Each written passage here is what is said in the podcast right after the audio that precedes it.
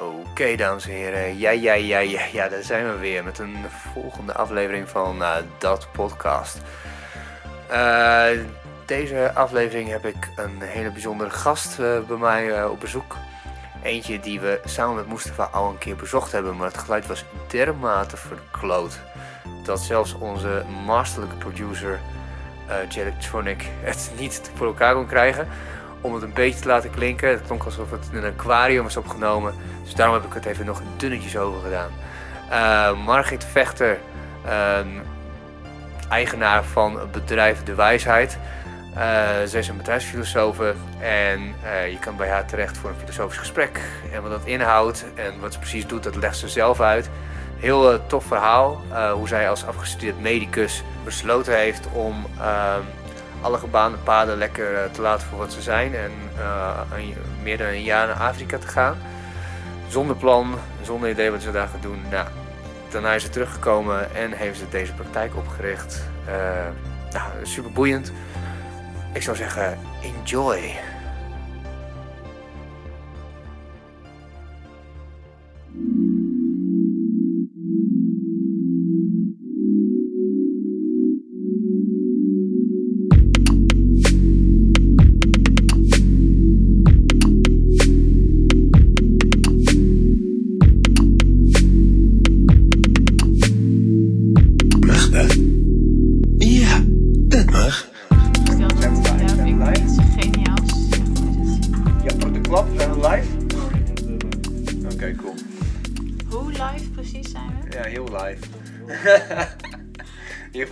Ruis live.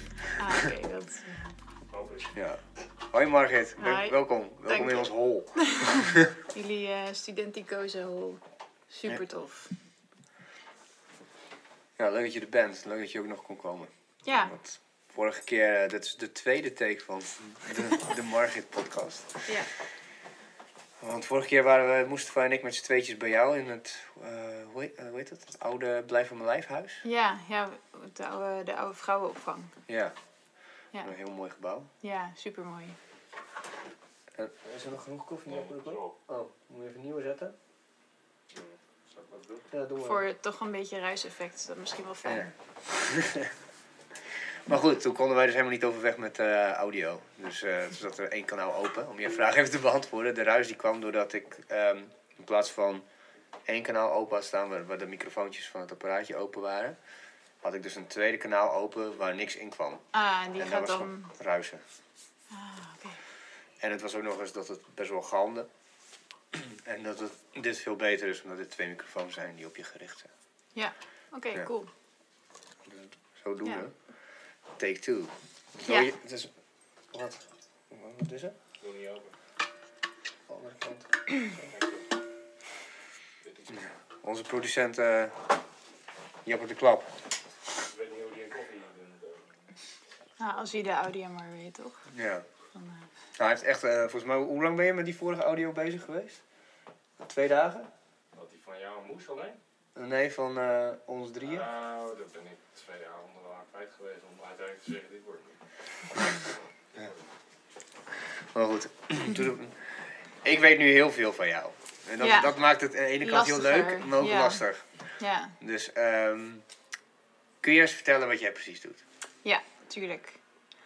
Ehm, ik eh, heb een filosofische praktijk hier in Groningen. Aan de Martini Kerkhof in dat mooie oude pand. En wat ik daar eh, doe, is ehm, eigenlijk een ruimte bieden voor mensen om via mij in gesprek te gaan met zichzelf. Eh, ja, middels filosofische gesprekken. Ja, dit is, ja ik, ik vertel het iedere keer anders, zeg maar. En ik heb ehm, vanochtend er ook weer heel lang over nagedacht. Wat doe ik eigenlijk? Eh, ik denk dat we er, misschien hebben we het er bij de vorige podcast ook wel over gehad. Maar ehm, eh, ja, als je, als je zelf een tijd lang iets doet, dan, dan zie je ook hoe, hoeveel aspecten er zitten aan wat je doet. Eh, dus ik kan er natuurlijk nog veel meer over vertellen. En ik denk dat, we dat, zo, dat ik dat zo wel ga doen. Maar dat zou de eerste versie zijn. Ja. Want, want toen we, nou, wij hebben elkaar, dat eerste podcast was in april. Ja, wel een tijd geleden nog. Ja, want dat is Ja. op zich wel mooi, want je was toen net begonnen. Je was Ja. net in maart opengegaan. Ja, in maart had ik mijn officiële opening.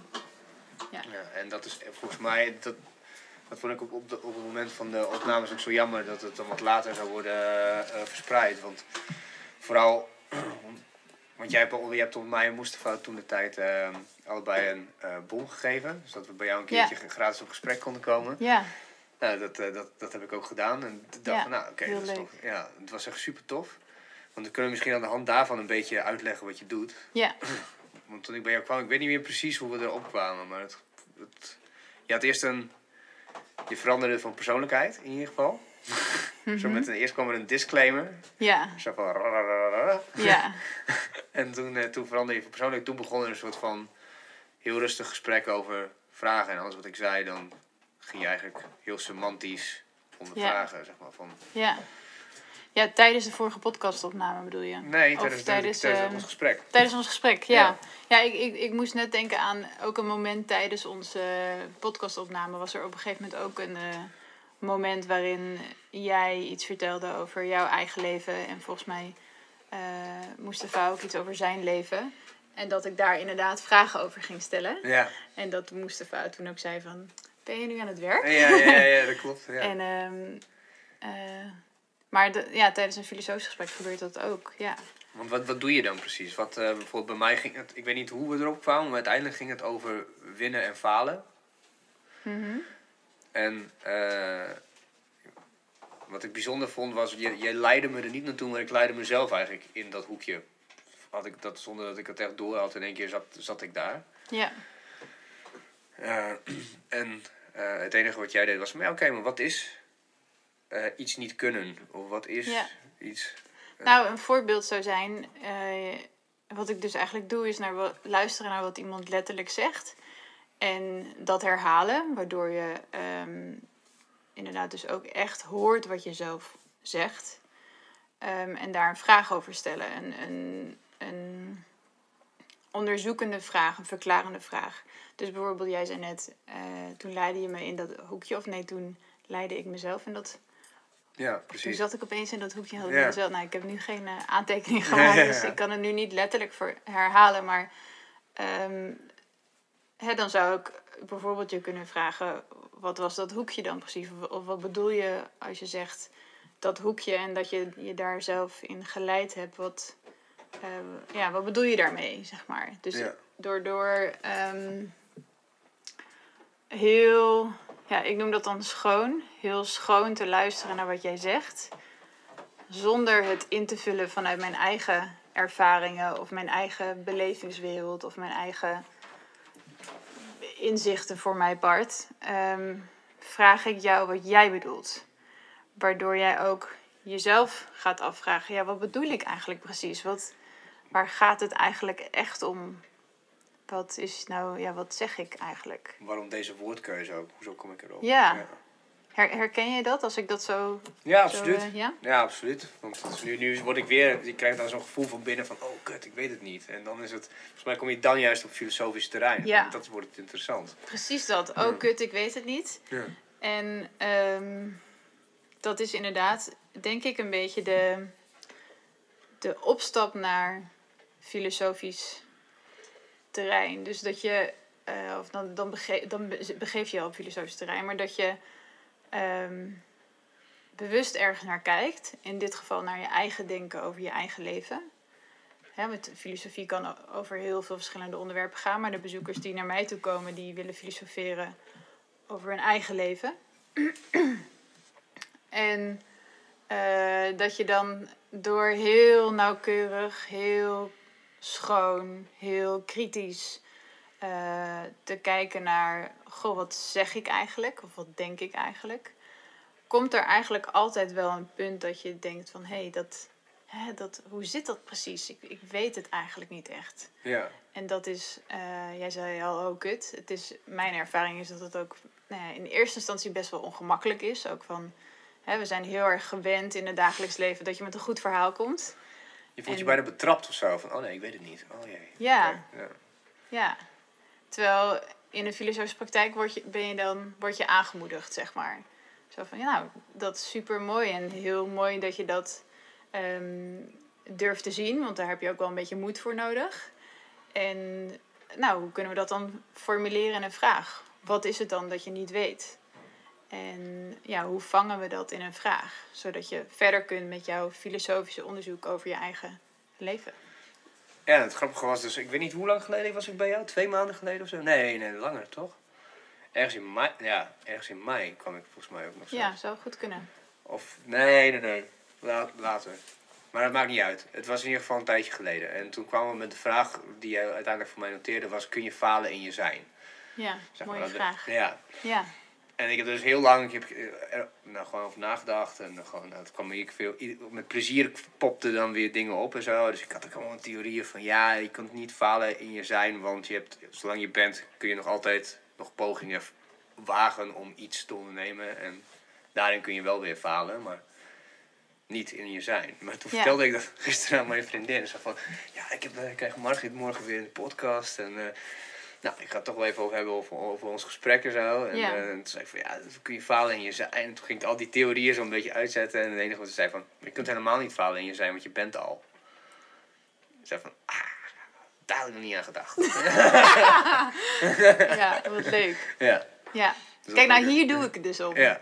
Maar dit vind ik heel leuk. Dat, ehm, dat, dan heb je mij dus eigenlijk nog niet eens weer gesproken.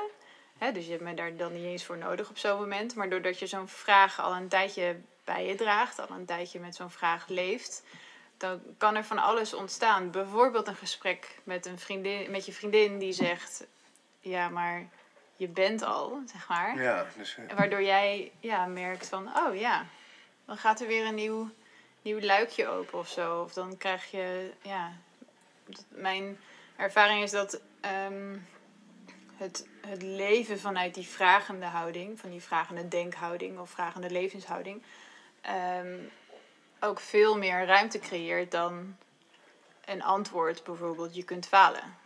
ja. Hè, dat, is meer van, dat is dan meer een antwoord. Dat is iets met een punt aan het einde van. Ja, dat sluitend. Dat staat soort van vast. Terwijl alleen al als je daar een vraag van zou maken, kan je falen. Dat, ja, dat geeft al veel meer vrijheid. Ja.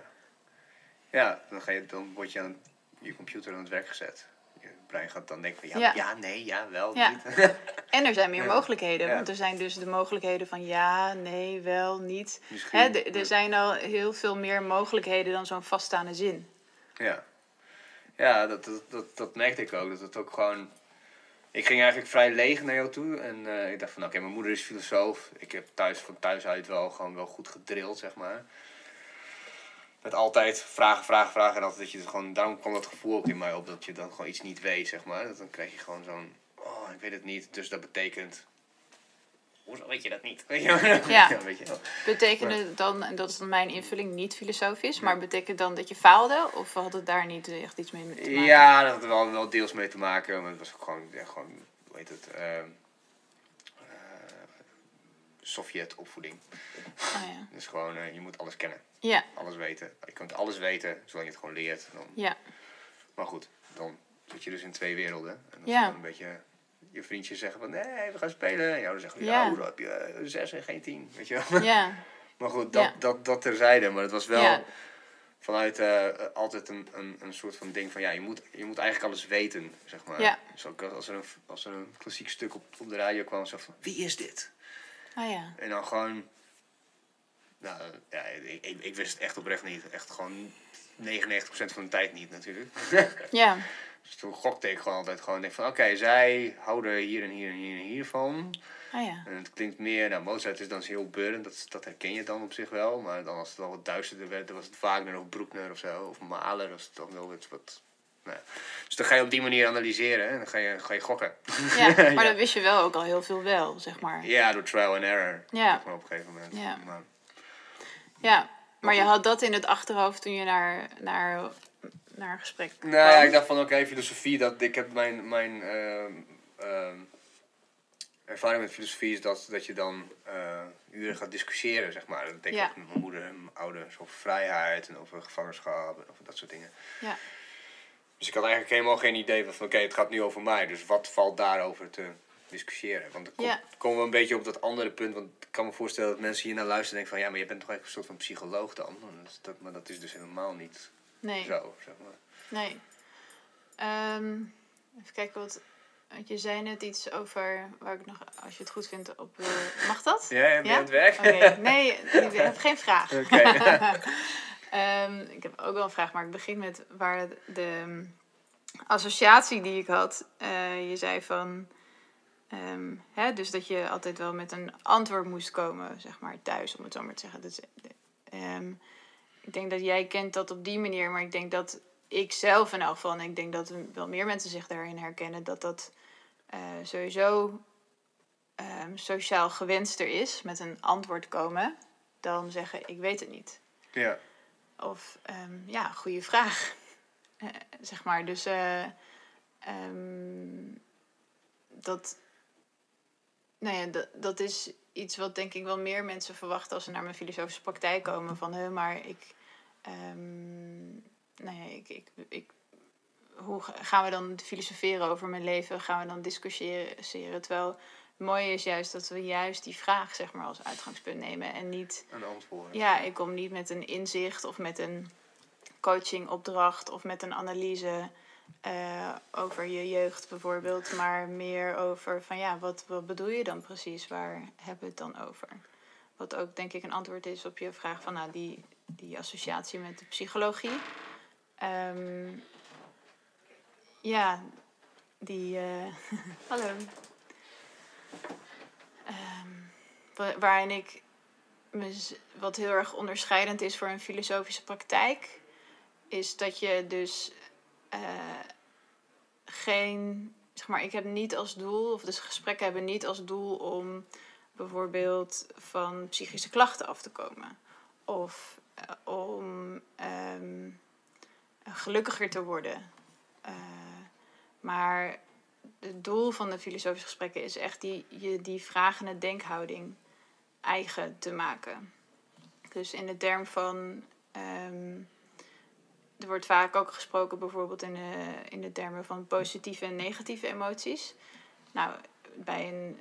eh, als je meer een psychologisch onderzoek zou doen. En ik begeef me hier op glad ijs, want ik ben natuurlijk zelf geen psycholoog. Maar ik heb daar wel eens een gesprek met een psycholoog over gehad. Van nou, als je het met een psycholoog zou hebben over positieve en negatieve emoties, dan zou je misschien gaan kijken van, nou, wat zijn die dan en waar komen die vandaan en hoe kun je daarmee omgaan? En ehm, ik zou dan de vraag stellen, wat is dat precies? Positieve emoties of negatieve emoties? Blijkbaar bestaat er zoiets als positieve of negatieve emoties. Ja, wat bedoelen we daar eigenlijk mee? Is er een. ehm, Als iemand dan zegt dan pijn, verdriet, dat dat negatieve emoties zijn. Ja, wat, wat bedoel je dan met negatief? Dat je lichamelijk erop reageert. Op een, nare, op een manier die je zelf oncomfortabel vindt. Ja, dus dat je het oncomfortabel vindt, dat zou dan de, het criterium zijn voor positieve of negatieve emoties. Ja. Ehm, ja, dat zou een mooie definitie zijn van wanneer je iets als positief of negatief, denk ik, dan bestempelt. Maar is die emotie zelf dan ook positief of negatief? Ja, ja, op dat moment voor mij dan denk ik wel. Ja, Als ik, nou ja, dus iets, als het, als het in mijn lichaam een, een negatief of een oncomfortabele, eh, oh, als die emotie voor mij een oncomfortabel effect heeft, dan is het een negatieve eh, emotie, denk ik. ja. Ja, dus dan, dan ehm, ja, als je zegt positief of negatief, dan geef je een, een oordeel of een soort waardeoordeel over eh, het ding waarvan je zegt het is positief of het is negatief. En in dit geval dus aan de hand van het effect dat de emotie heeft. Ja, Ja. lichamelijk dan, denk ik. Ja. Want wat je, wat je, lichaam, dat hele punt is, je kan wel willen dat, dat je je niet zo voelt, maar dat heeft alsnog dat effect. Dus het is altijd een beetje, iedereen, iedereen kent dat denk ik wel, het is puberteit. Dat je Ja, gewoon geen, controle ja, hebt, zeg maar, over, je, Ja, over het effect van, eh, van je ja. emoties. Ehm, ja, en het- wat ik het mooie vind van zo'n vraag van wat is dat dan precies? Positieve emoties en negatieve emoties, is dat je dus een soort van ehm openbreekt. Ja. Dus we, we hebben een best wel duidelijk beeld van inderdaad pijn, boosheid, verdriet. Dat zijn negatieve emoties. Blijdschap, ehm, geluk. eh, Liefde, dat soort dingen. ja, Ja. dat zijn dan positieve emoties. Maar ehm, ja, gaat, het, gaat dan die positiviteit of negativiteit, is dat echt een waardooroordeel van het feit dat je die emotie ervaart? Of gaat het erover dat je het vervelend vindt, bijvoorbeeld? Hè? Ja. Of dat je het oncomfortabel vindt? Dat zijn wel twee verschillende dingen. Dat je echt iets ehm, als positief of negatief bestempelt. Of dat je zegt van nou, ik vind dit een oncomfortabele emotie om te ervaren. Snap je wat ik bedoel? Ehm, misschien. Weet ik niet. Ja, nou Ja, mooi. ja. Maak er een vraag van, zou ik Ja. zeggen. Wat Ja. doe je daar precies mee? ja, dat is Ja, natuurlijk nee, dat is een hele goede Ja. vraag.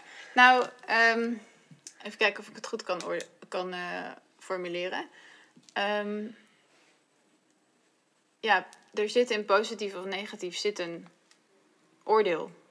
Ja, Hè? Ik vind dat Ja. positief, ik vind dat negatief. ja oké, ja. Dat, Ja? Ja. En, ehm, eh, en wat is er bijvoorbeeld negatief aan boosheid?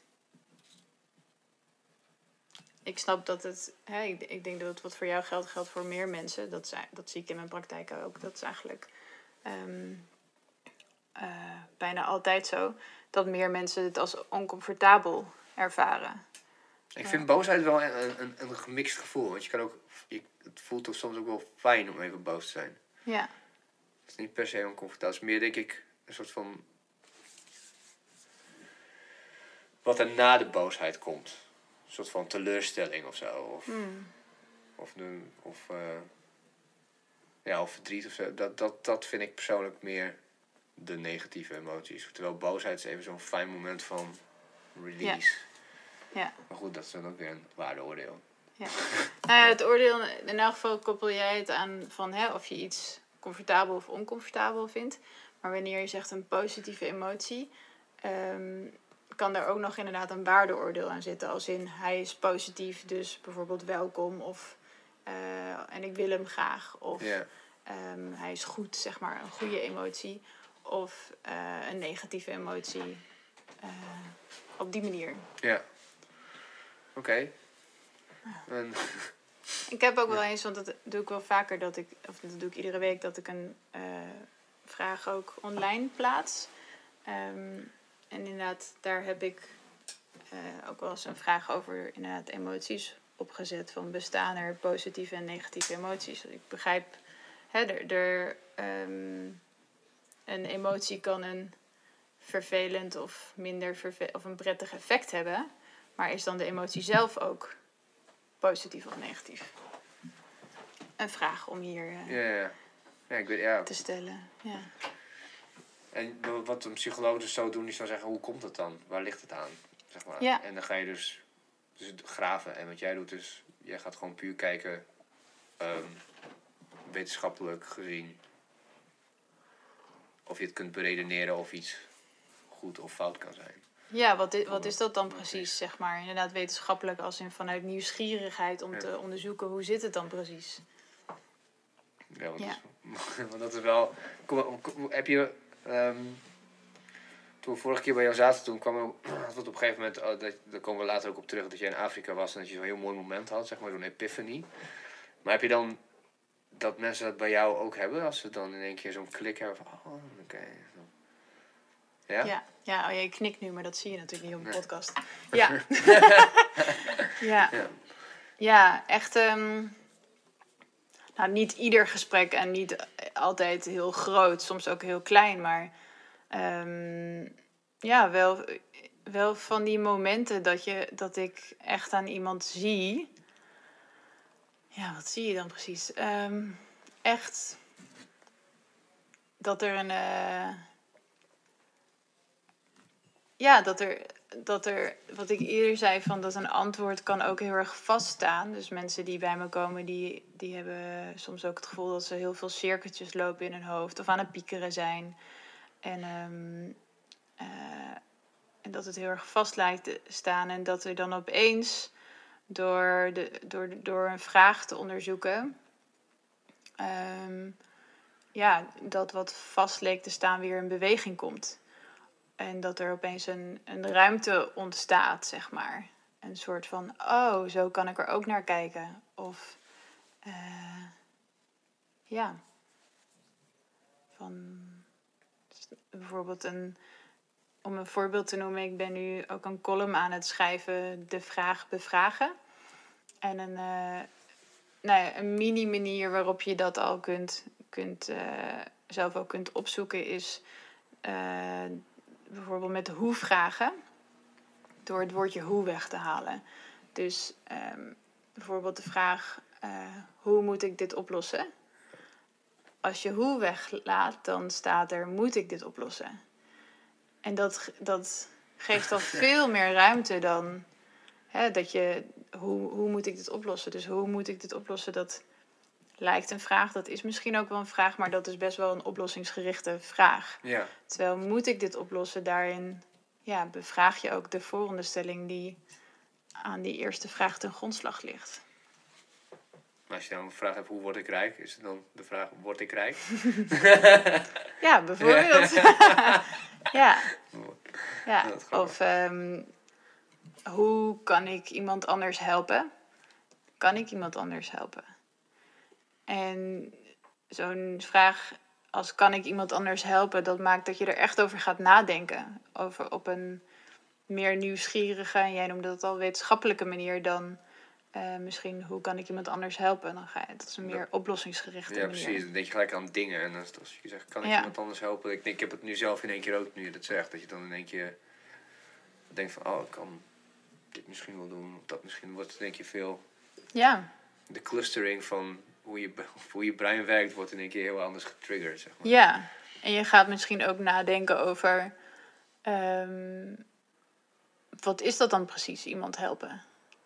En eh, ja, dus, dus in zo'n vraag zitten ook weer allemaal andere vragen.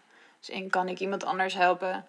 Ehm, als je zou zeggen nee, ik zou je, kan je dan überhaupt iemand helpen? Kan je misschien jezelf wel helpen? Wat, maar ook dan, daaraan ligt ook weer inderdaad de vraag ten grondslag, wat is dat iemand helpen? Ja. Dus dat, dat geeft meer ruimte. En nu hebben we het over ehm, hè, dingen die ons niet nu, tussen, eh, nou ja, niet nu in dit gesprek raken. Maar als je dat doet aan de hand van iets wat je heel dichtbij staat, iets wat je misschien al een tijdje bij je draagt, waarin je al langer het gevoel hebt dat je daar, dat je daar nou ja, in vastzit of eh, er al een tijdje op dezelfde manier tegenaan kijkt dan kan dat heel bevrijdend werken. Dat je dan opeens denkt van... hé, hey, ik dacht dat ik er al helemaal over uitgepiekerd was... maar er is nog een andere manier om er tegenaan te Ja. kijken. En nu kan ik weer verder met eh erover filosoferen.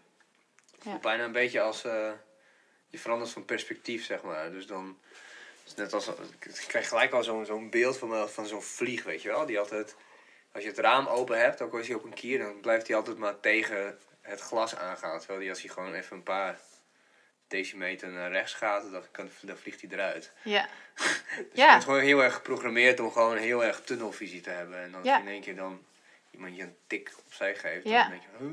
ja.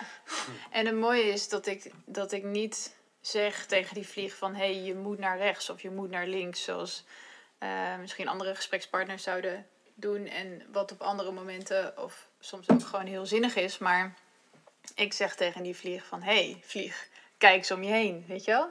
Of eh, wat, waarom... Ik stel vragen eigenlijk van waarom... waarom moet het die kant op? Ja, waarom die kant op? En doordat, doordat ik vraag waarom die kant op, ehm, wordt die vlieg zich ervan bewust dat hij inderdaad die kant op gaat. Maar dat impliceert ook dat er andere kanten zijn. Ja, Dus ik vraag alleen maar, hé, hey, ik zie dat je die kant op vliegt. Waarom? En dan denk je van, hé, hey, verdomd. Ja, waarom eigenlijk die kant? Goh, zouden er ook andere kanten zijn? En misschien wil hij eigenlijk wel niet rechts, maar links. Of wil hij eigenlijk wel gewoon binnen zitten. En dat vul ik dan allemaal niet in. nee, precies. Want dat lijkt me ook heel moeilijk. Vind je dat niet moeilijk? Dat je, dat je soms je, je, ik, ik heb nu best wel moeite terwijl je aan het praten bent dan om niet de hele tijd zo ja, ja, en eh, dit en dat, zeg maar, om dingen aan te vullen. Ja, snap ik. Maar heb je, dat lijkt me bij jou, zeg maar, in wat je doet, al helemaal lastig als iemand dan op het juiste pad is, om dan niet even gewoon.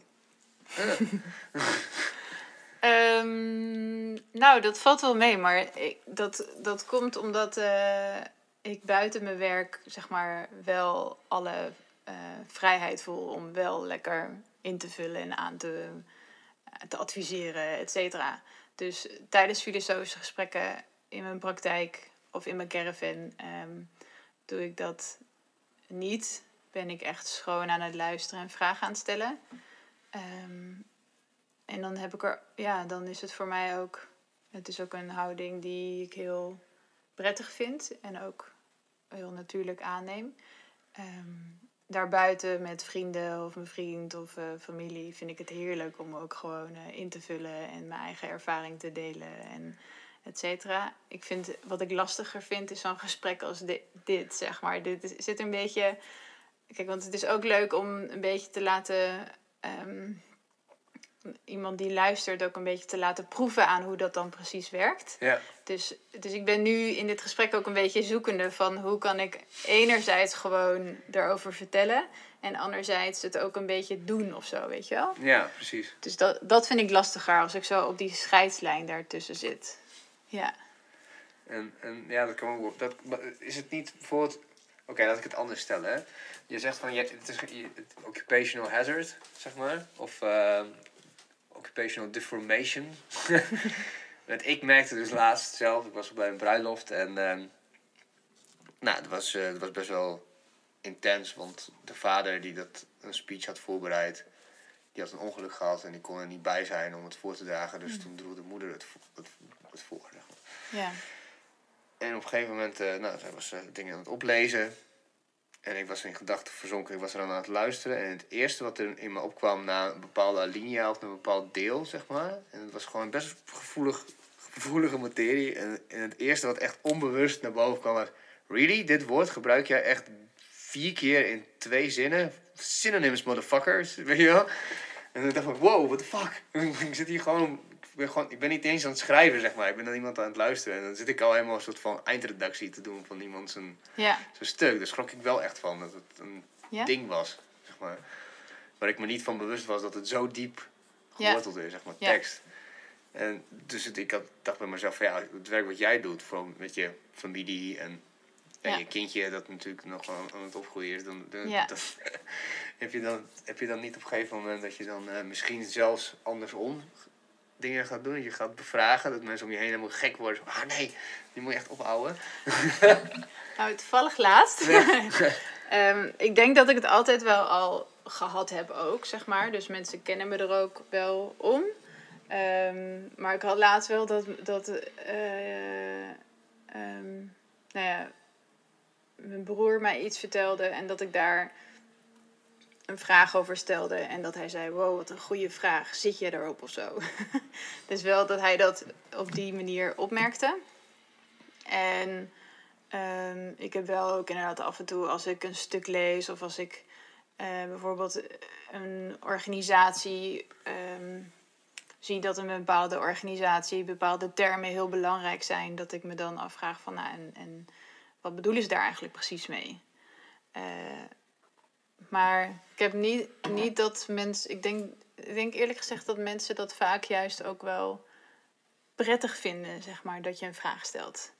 In plaats van het gesprek overneemt bijvoorbeeld. Of, eh, Ja, Ja. nu we het over hebben, ik denk dat heel veel start-ups of gewoon bedrijven jou, zou, jou zouden in moeten huren om gewoon een spiegel voor te houden.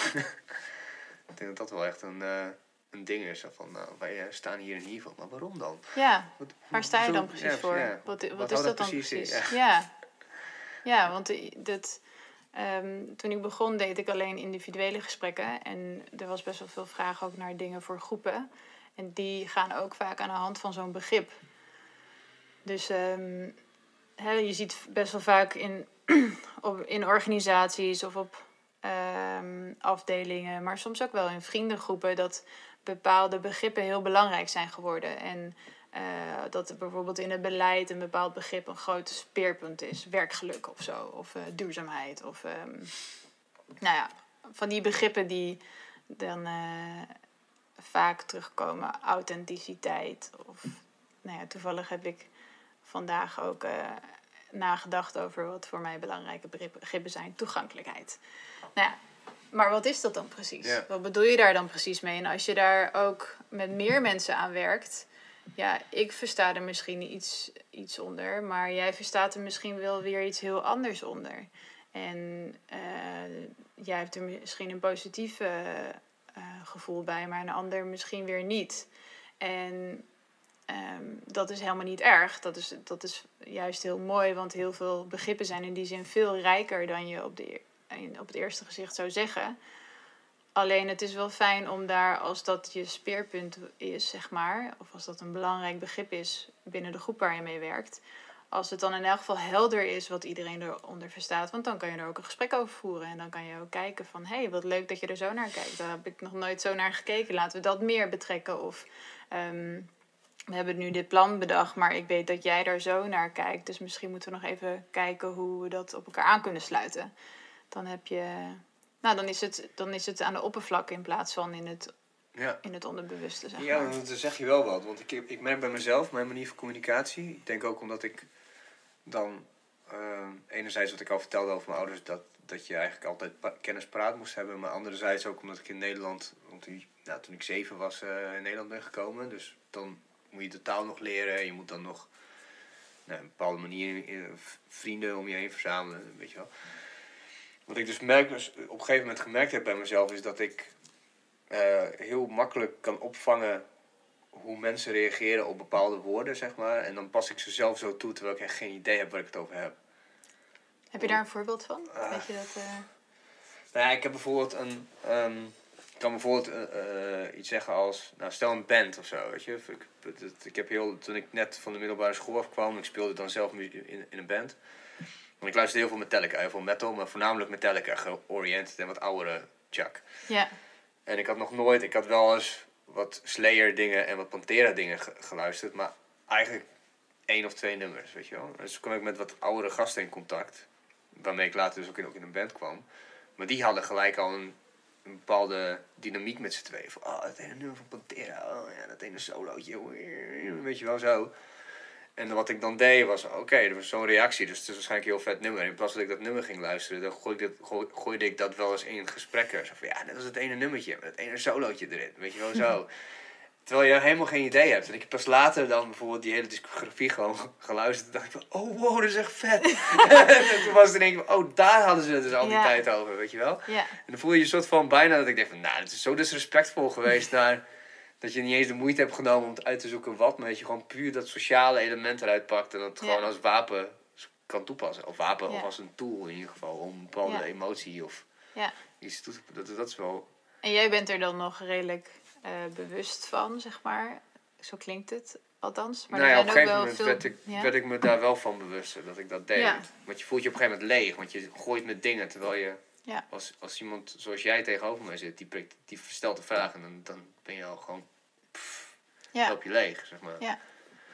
Ja, en dan... ehm, nou ja, het mooie is dat je dan in mijn optiek dan dus verder kunt. Bijvoorbeeld ook in, ehm, in relaties, om eh, eh, een ander dan een organisatie te noemen. Ehm, ja, je kunt in relaties bijvoorbeeld ook aangeven dat je je niet fijn voelt of zo. Hè? En dan... Bedoel je relaties als... Liefdesrelaties. Liefdesrelatie, ja. ja. En eh, fijn is ook zo'n begrip waarvan, ja, dat gebruiken we vaak. En niet fijn is dan, dan ga je ervan uit dat je weet wat de ander bedoelt. Maar door door te vragen kom je gewoon vaak in veel diepere lagen van, ja, ook Ja. van, van zo'n relatie. Ja. Dus het is iets wat je eigenlijk overal kunt toepassen.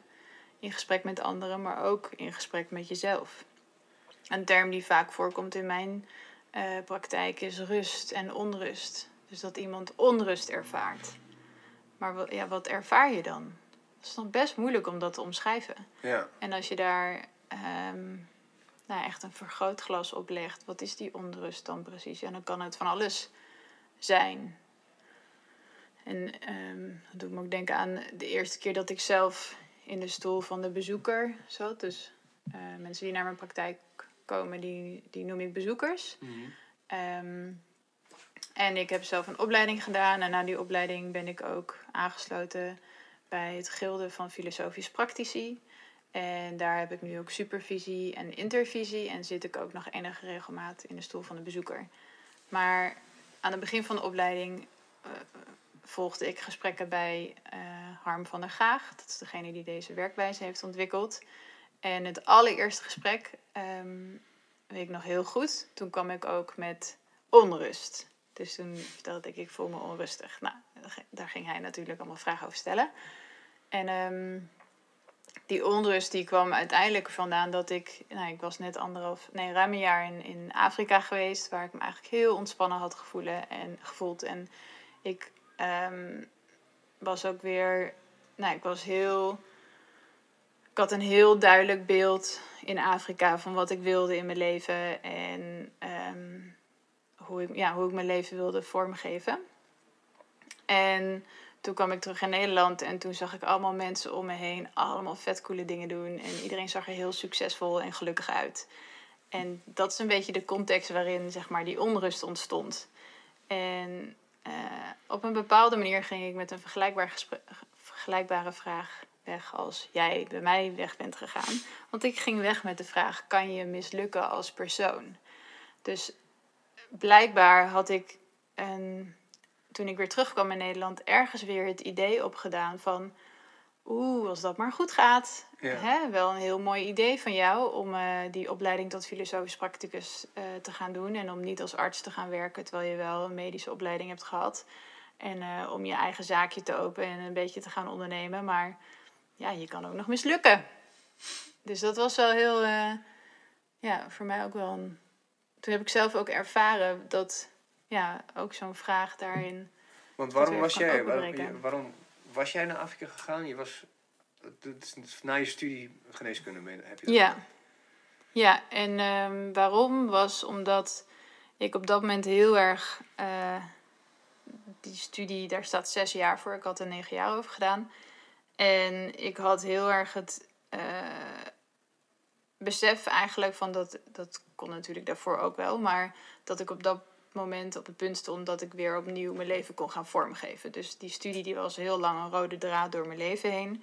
En die liep af, die rode draad. Dus ehm, ik en mijn vriend ook, wij uh, nou ja, we, wisten van nou, we gaan dan nu weer opnieuw ons leven vormgeven. We gaan op zoek naar werk of um, nou ja, een huis. Of we woonden in Den Haag op dat moment en waren daar ook niet op ons plek. Maar we hadden heel erg het idee dat we in de setting van waar we op dat moment waren niet echt vrij konden nadenken over wat wij wilden. Dus dat we um, nou ja, best wel beïnvloed werden ook door, ons, door onze omgeving en door waar we waren opgegroeid. Dus um, er zijn best wel een aantal dingen vanzelfsprekend in Nederland die niet overal vanzelfsprekend zijn. En dus we gingen naar Afrika omdat we even helemaal wilden, los wilden komen van ons referentiekader hier. Um, niet omdat we het hier niet goed vinden of omdat we het per se heel anders wilden, maar we wilden wel het idee hebben dat um, ja, we, we uh, uh, ons leven vorm zouden geven zoals wij dat echt in vrijheid zeg maar, zouden doen. Ja. ja. En dan dus denkvrijheid, geen... Uh... Dat is best wel spannend, want ik heb dat, je hebt het vorige keer ook verteld en het is... Ja, ik, ik heb het dan geprobeerd voor te stellen hoe dat dan zou zijn geweest, zeg maar. Dus ik denk van, nou oké, okay, fuck it, we gaan. Ik heb het met mijn vriendin ook heel vaak over gehad. Um, dat we sowieso nog, erg, nog een jaar in een andere stad willen wonen. Of ergens anders naartoe willen, zeg maar. Cool. En uh, zij heeft het wat makkelijker omdat ze... Uh, ik, ik, ik heb sneller wortel geschoten, of sneller, ik was eerder afgestudeerd. Dus daardoor heb ik sneller, of sneller, zit ik dieper in werkgerelateerde dingen, zeg maar. Mm -hmm. Dus even wat meer vrijheid. Maar uiteindelijk met de, het werk wat ik doe, kan, kan dat wel, weet je wel. En, en, en uh, nu, vooral nu ook een uh, vriend van mij die uh, een fitnessblog eh, heeft, fit.nl, die, die, die werkt ook nu gewoon vanuit Bali, bij wijze van. Ja. Ja. is ook gewoon daar aan het trainen en aan het rondrijden. Dus met kan dat wel bedoel je dan je werk ergens anders Ja, doen? dat kan. ja. Dat kan. Dus, maar, Want jij zei net, met het werk dat ik doe, kan dat wel. Ja, Ehm, maar dat impliceert dus ook dat er ook werk is waarmee dat niet kan. niet kan. Om even een filosofisch uitstapje te maken, ja, zeg maar. Ja, stel dat ik bij een krant zou werken. Ja, dan zou je het misschien niet mee kunnen nemen. Nee. Ja. Nee, precies. Dan, eh, ja, precies. Het Dagblad van het Noorden zou ik niet eh, vanuit Krakau kunnen doen of zo. Nou ja, trouwens. Weet ik niet, we kunnen het vragen. Trouwens, het zou wel kunnen als je gewoon alleen maar nieuwtjes Ja. hoeft te doen die op die van Twitter afkomen. Ja, oké. Nee, maar ik dacht even dat je Ja. bedoelde van nou, met het werk dat ik, dat ik doe, kan dat wel, zeg maar. En dat je met dat bedoelde ehm, überhaupt weggaan. Dus, Ja. Maar nu, je had het nu over weggaan en ook je, En je werk, werk meenemen. meenemen. Maar ehm, eh, ehm, daar moest ik aan denken, omdat dat bijvoorbeeld heel ook vaak mensen zeggen in mijn praktijk van nee, ik weet niet of het dan wel goed komt. Ja, En dan vraag ik, wat bedoel je precies met het? En dat lijkt een makkelijke vraag, maar dat is ook, ook altijd wel een... ehm, ja, ja Wat nou, wat- dan komen we op, op wat jij al zei. Kun je dan mislukken? Misschien de kans dat je mislukt is dan best wel voor je gevoel in één keer groot. Want je brein is gewoon niet gemaakt om, ehm, eh, hoe heet het, om eh, onduidelijkheid te verdragen. Ja, Ja, dat is het ook gewoon. Dan gaat het reptiele brein alle alarmen af. Zeg. Oh nee, nee, nee, dat gaat nooit goed komen. ja. Ja. Ik merkte dat voor het, voor het eerst. Ik ben afgelopen weekend naar, eh, naar Madrid gegaan voor een Slayer-concert, waar we het dus net over hadden. Maar Nice. ik, had, ik had wel eh, mijn, mijn spullen meegenomen en het was op zaterdag was het concert en ik ging vrijdag. En voor, nou, dit klinkt heel stom, maar het schijnt ook normaal te zijn bij ons eh, hier op kantoor dat de mannen gewoon, gewoon maar lukraak gewoon hun spullen pakken en ergens naartoe gaan en geen idee hebben wat ze doen. Terwijl onze vriendinnen het allemaal wel goed voor elkaar hebben. Zeg maar. maar, maar goed, voor het eerst in mijn leven dus echt gewoon heel goed onderzoek gedaan. Oké, wat ga ik doen? Want als ik daar aankom is het heel vroeg. En als het dan die mensen die komen heel laat. Mhm. Dus dan moet ik dus negen uur of zo overbruggen. Dus wat, Mhm. wat de fuck ga ik doen? Of, nou, ik ga gewoon werken. Dat kan natuurlijk. Mhm. En nou, waar, waar ga ik dat doen? Nou, dan is dat in een hipstercafé ergens. Mhm. Nou, wat is ergens? Nou, in de buurt van het appartement, wat dus midden in het centrum was. Nou ja, goed, toen had ik het allemaal uitgezocht. En het gaf zoveel rust toen ik daar aankwam, want ik wist precies wat er ging gebeuren. Zeg maar. maar op een gegeven moment toen kwam, kwam er dus een moment dat ik dus niet wist wat er ging gebeuren. En het was van, oké, straks is het zes, zeven uur, word ik er dan niet uitgekikt. Zeg maar, want ik moest tot Uit het half, hipstercafé. Ja, ja, want ik moest tot half negen, negen uur moest ik gewoon daar moest ik tijd vullen. Ja, En toen ging ik me daar echt helemaal ja. over gek draaien. Terwijl Ja. toen ik daar zat, toen bleek gewoon die lui die lunchen om drie, vier uur. Dus dat is echt... Ja, acht, negen uur is echt een normale tijd om nog gewoon dingen te doen. Zeg maar. Ja. Dus- ja. maar ik kom er wel echt, ik ben er heel erg bewust van hoe, eh, hoe je jezelf gek kunt maken door hele kleine Ja. onzekerheden die op het eerste gezicht zo denk van boeien. Maar Ja. dan kan je... En het leuke is dat als je dan een vraag stelt, bijvoorbeeld, wat is hier spannend aan?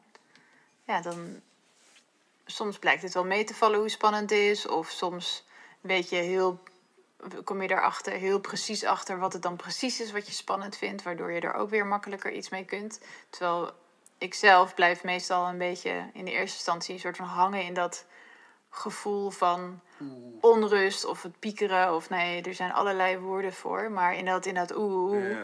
Maar wat is dan precies oeh? Ja, soms... soms... Hoe was dat toen je naar, naar Afrika ging? Was dat Oh ja. eh, Dat was ook heel erg oeh. ja. Ja, maar het grappige is dat ik had al wel wat ervaring met reizen. Dus ehm, ik, eh, het, het reizen zelf vond ik nog minder spannend. Maar wat ik zelf heel spannend vond, was de, mm, waren de weken of maanden daaraan voorafgaand. Waarin mijn vriend en ik hadden besloten van we gaan op reis en we gaan proberen om dat zo on-Hollands mogelijk te doen. Dus zonder plan, zonder te weten voor hoe lang. ehm, zonder te weten wat te doen, zonder spaargeld. En nu weet ik wat er in de tussentijd gebeurd is en hoe het is uitgepakt. Maar dat wist ik toen allemaal nog niet. Dus ik had ook geen goed verhaal. Dus mensen vroegen aan mij, wat ga je dan doen? En dan zei ik, dat weet ik niet. En eh, ga je dan niet als arts werken? Dat weet ik niet. Is dat dan niet zonde? En dan zei ik, dat weet ik niet. Dus ik heb heel erg... Ik heb, wij hebben er toen samen heel erg bewust voor gekozen om dat ongemak echt aan te gaan. Dat ongemak van het niet weten. Omdat we dachten dat het nodig was om uiteindelijk ehm, die vrijheid te ervaren om, eh, ja, om onze eigen antwoorden te vinden op vragen die we hadden. En, en, en lukte dat ook? Ja. Ja. Ja, dat... Wat- eh, Hoe voelt dat dan, die vrijheid? Zeg maar? Wat, kun je dat een beetje beschrijven? Ehm, No ja, dat voelt echt... nee, het is geen onverschilligheid. Het is... Het is ehm, Ja, hoe voelt dat? Ehm, kijk, het mooie is dat, dat je dat zelf mag ervaren. Zeg maar. Dus ik kan vertellen hoe het voor mij voelt. Maar het mooie vind ik van die filosofische benadering, zeg maar, van die, dat filosofische onderzoek, van een filosofisch gesprek in mijn praktijk of in mijn caravan, is dat, je dat, dat, dat het dan echt jouw ervaring is. Dus ehm, ja, snap je wat ik daarmee bedoel? Ja, tuurlijk. Ja, maar hoe Ja. voelt het voor jou? Hoe voelt het voor mij? Ja, ehm, heel chill. het voelt echt alsof ik sinds ik eh, die keuze heb gemaakt, ehm, sinds ik op die manier eh, mijn leven aanga, dat ik echt heel erg. ehm, ja, ik heb al een hele tijd het gevoel dat ik echt onwijs doe wat. ehm, nou, wat zijn daar de juiste woorden voor? Ja, wat ik, ja, wat ik moet doen of wat bij me past. Of ehm, ik haal heel veel betekenis uit mijn leven op dit moment. En dit moment duurt dus al bijna drie jaar. Dus dat is Noem, best noem, noem wel... een voorbeeld dat je van dagelijks dat je ergens bewust van wordt. Of dat... Ehm,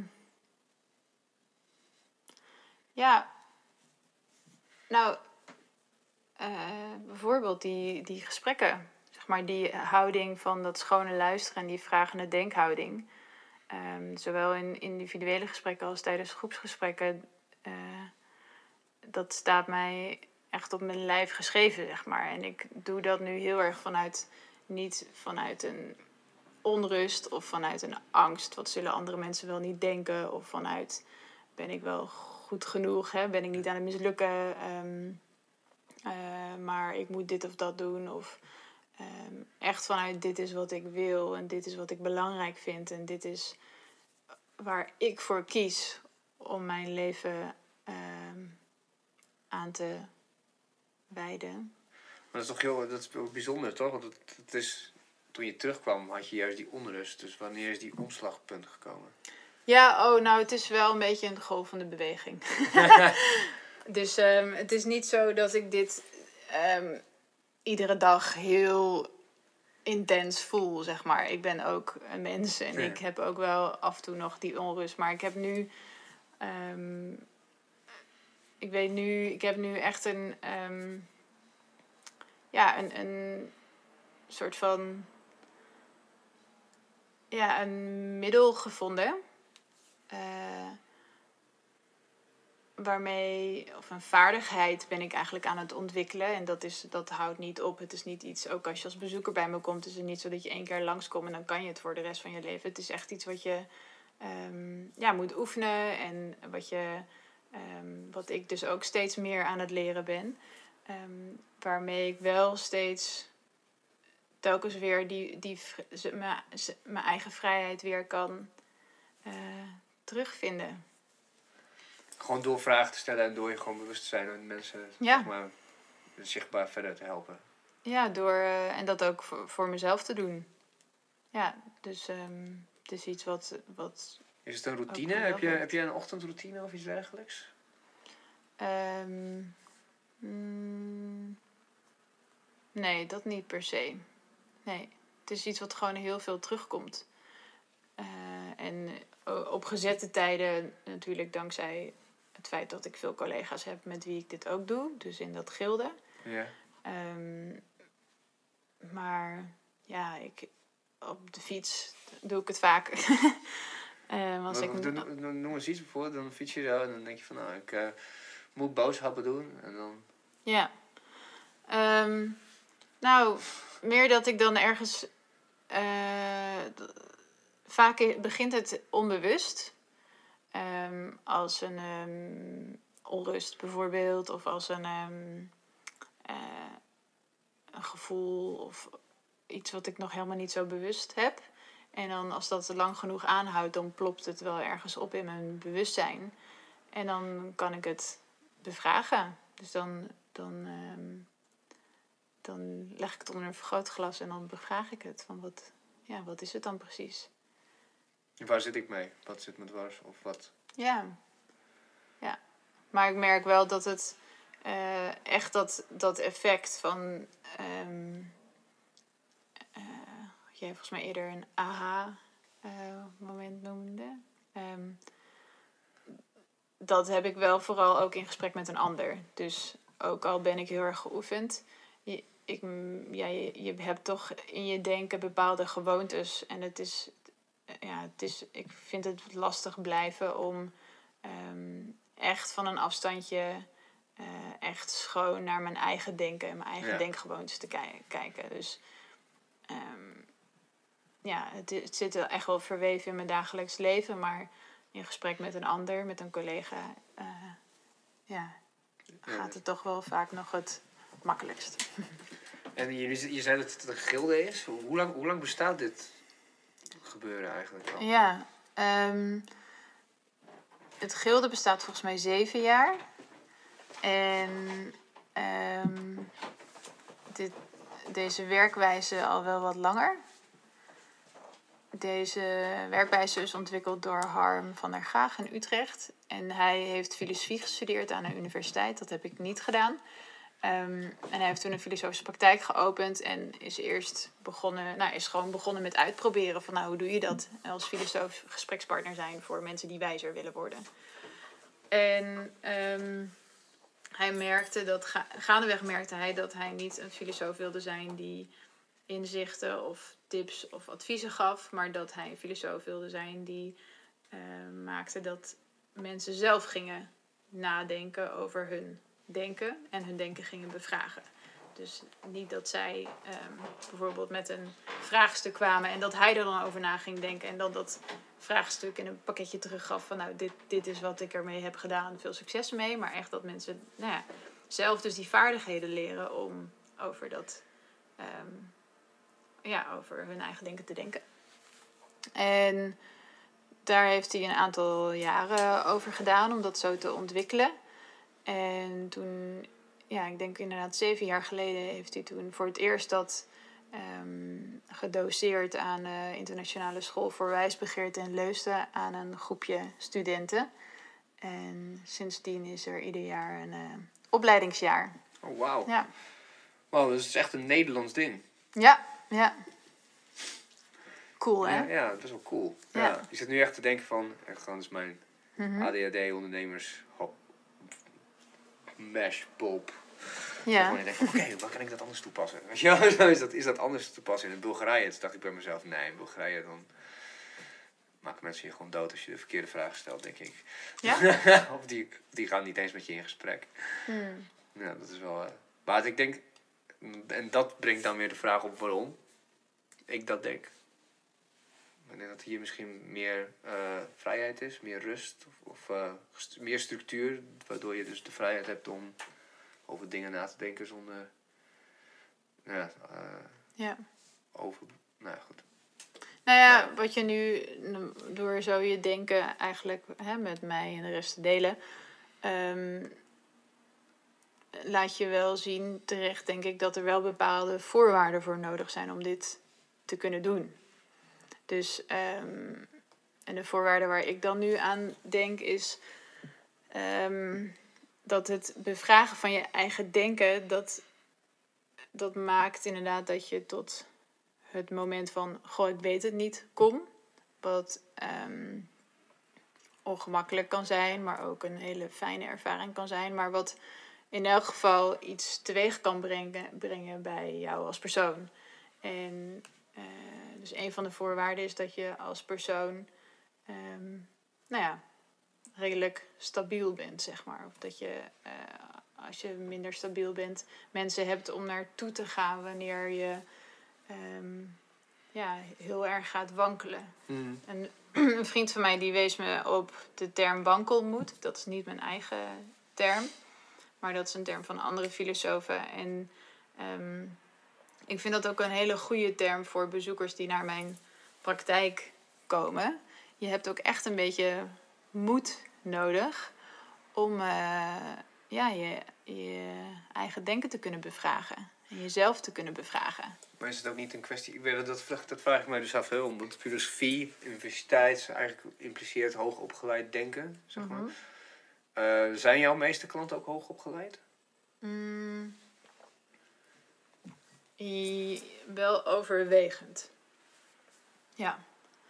Maar ehm, wat, ik in, je, wat belangrijk is om te weten, is dat je dus echt niks over filosofie hoeft te weten om naar een filosofische praktijk te komen zoals ik mijn werk uitvoer. Nee, dat snap ik, maar ik denk wel wat, dat ik dan gewoon in, in mijn oké, als je naar, H- naar HBO, WO opleiding hebt, dan heb je al wat meer, ben je al wat gewender om vanuit andere angles naar de wereld te kijken. Of dat is dan op een bepaald moment vast wel in je studie gekomen dat je tegen, tegen de lamp aanliep, dat je zelf gewoon dingen niet wist en dat je dus gewoon dingen moest opzoeken of Ja.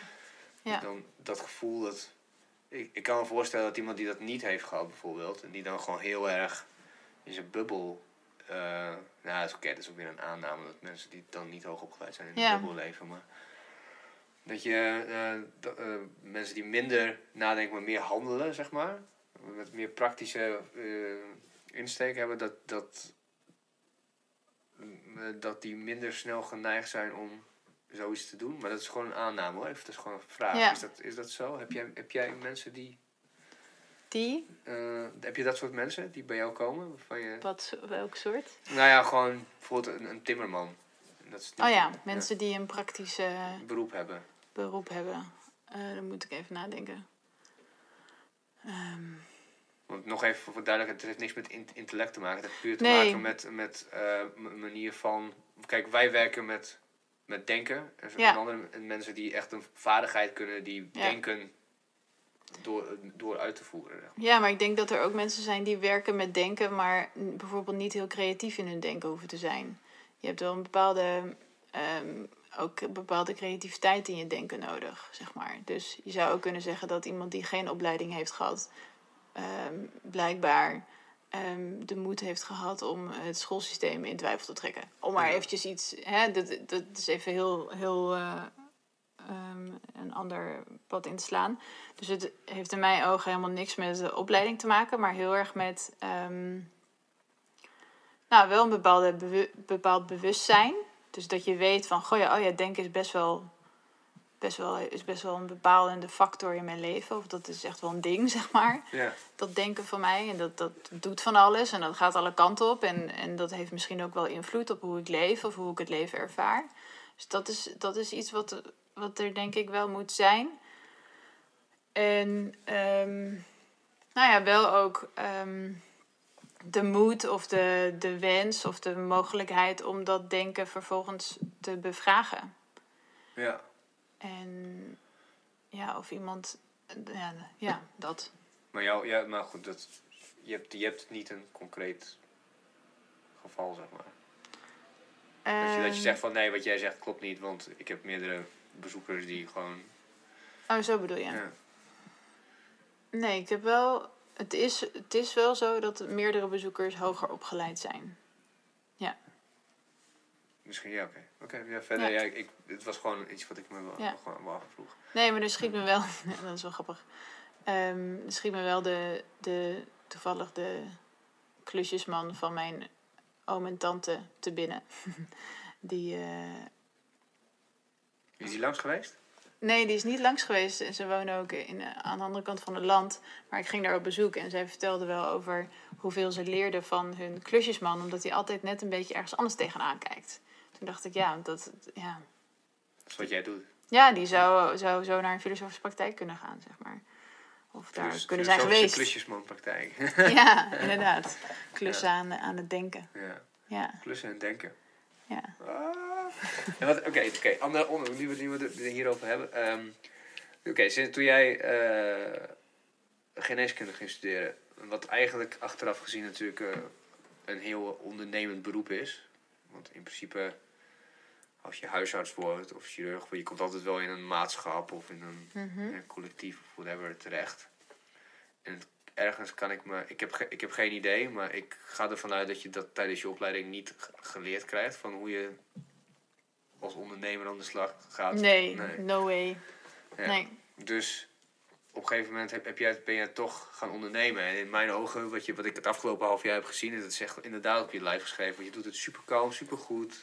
en je staat echt op toffe plekken. En, je, en het, is, het klopt, zeg maar. Het plaatje klopt. Ook Thanks. je socials kloppen. Het is gewoon fijn om, om het weer eens, als ik het zie. Soms, soms heb je gewoon dingen, dan kom je tegen en denk je van, ah, cringing. Weet je, ik weet precies wat de- degene probeert, maar, weet je, you're trying too hard of zo. Maar dat heb ik bij jou helemaal niet. Het is Thanks. stel bepaalde, Wat leuk. ja, bijvoorbeeld ook, je ging ook naar Paradigm, dat soort dingen doe je dan ook. Dan heb je Ja. je caravan, dus dan heb je de hele tijd over je caravan. Ja. Vertel eens wat over je Ja, caravan. die caravan is zo leuk. Ja, ja. Ja, heeft ook een naam. Heb ik ook van eh, iemand anders gekregen. Zeg maar, iemand zei, oh wat tof, je hebt gewoon wijsheid op wielen. Toen dacht ik, ja, nou zo heet hij. Wijsheid op wielen. ja. En ehm, ja, wat ik heel leuk vind, kijk, wat ik probeer ook is om het toegankelijk te maken. Dus om ehm, eh, een aantal associaties die je zou kunnen hebben bij een filosofische praktijk, om die een beetje te verzachten. Dus bijvoorbeeld associatie, als je naar een filosofische praktijk gaat, dan moet je heel slim zijn, of dan moet je van alles van filosofen afweten, of moet je hoog opgeleid zijn. Nee, hoeft niet. Ehm, of de associatie, als je naar een filosofische praktijk gaat, dan heb je sowieso problemen in je leven. Of ga je eigenlijk naar een psycholoog of in therapie. Nee, hoeft niet. Ik weet niet of jij die associaties hebt, maar die, dat zijn wel associaties die, die er bestaan Ja, onder sommige nou, ik, heb ze, ik had ze wel toen ik bij jou langskwam. En toen was het...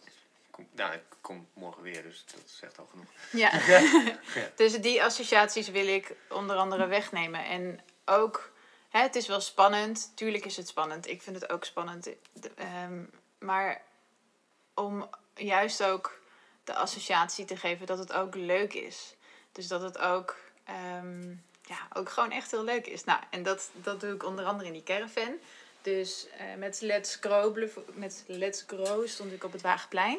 Ja, En, zoiets. ehm, dat vond ik echt ja, super tof. het was ja. ook echt heel mooi. Want ik stond onder de maan. Dat was een groot kunstwerk. En nou, midden in het centrum. En ehm, al twee weken van tevoren was het zeg maar helemaal... waren alle gesprekjes gereserveerd.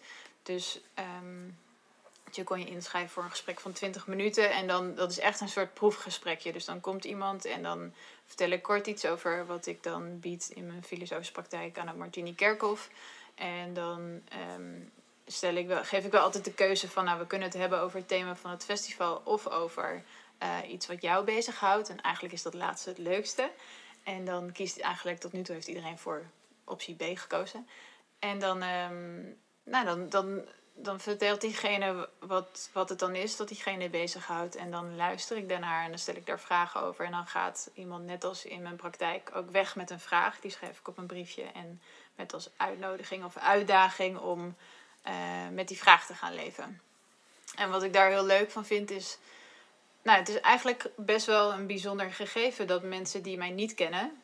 die mij nog nooit eerder hebben ontmoet, voor wie ik een vreemde ben... dat ze in een caravan stappen en nou ja, mij deelgenoot maken eh, op een heel openhartige manier van hun binnenwereld eigenlijk. Van wat zij denken, van wat hun bezighoudt.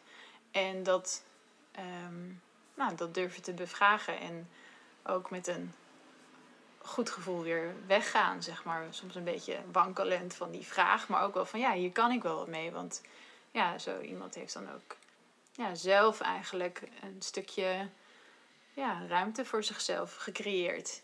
Iets wat, nou ja, wat ik al eerder zei, iets wat misschien op dat moment voor die persoon vast leek te staan. Dat is weer in beweging gekomen. Je bent eigenlijk de WD-40 van de geest, zeg maar. De? WD-40, Wat is dat? eh, dat, eh, dat is misschien wel echt een mannending. Eh, dat is een eh, spu- bepaalde olie. Zo'n spuitbus zit het meestal in. Oké, Het is ja. is altijd de grap, zeg maar. Beweegt het? Ja, hoort het te bewegen? Nee, duct tape. Ja, gewoon zo laten. Of zit het vast? Ja. Hoort het Hoort vast het te te zitten? Nou, gewoon zo laten. Moet, eh, hoort het te bewegen? Oké, dan moet je WD-40. WD-40. weet je. Nice, ja. ja. Nou misschien wel, ja. Ja. Ja.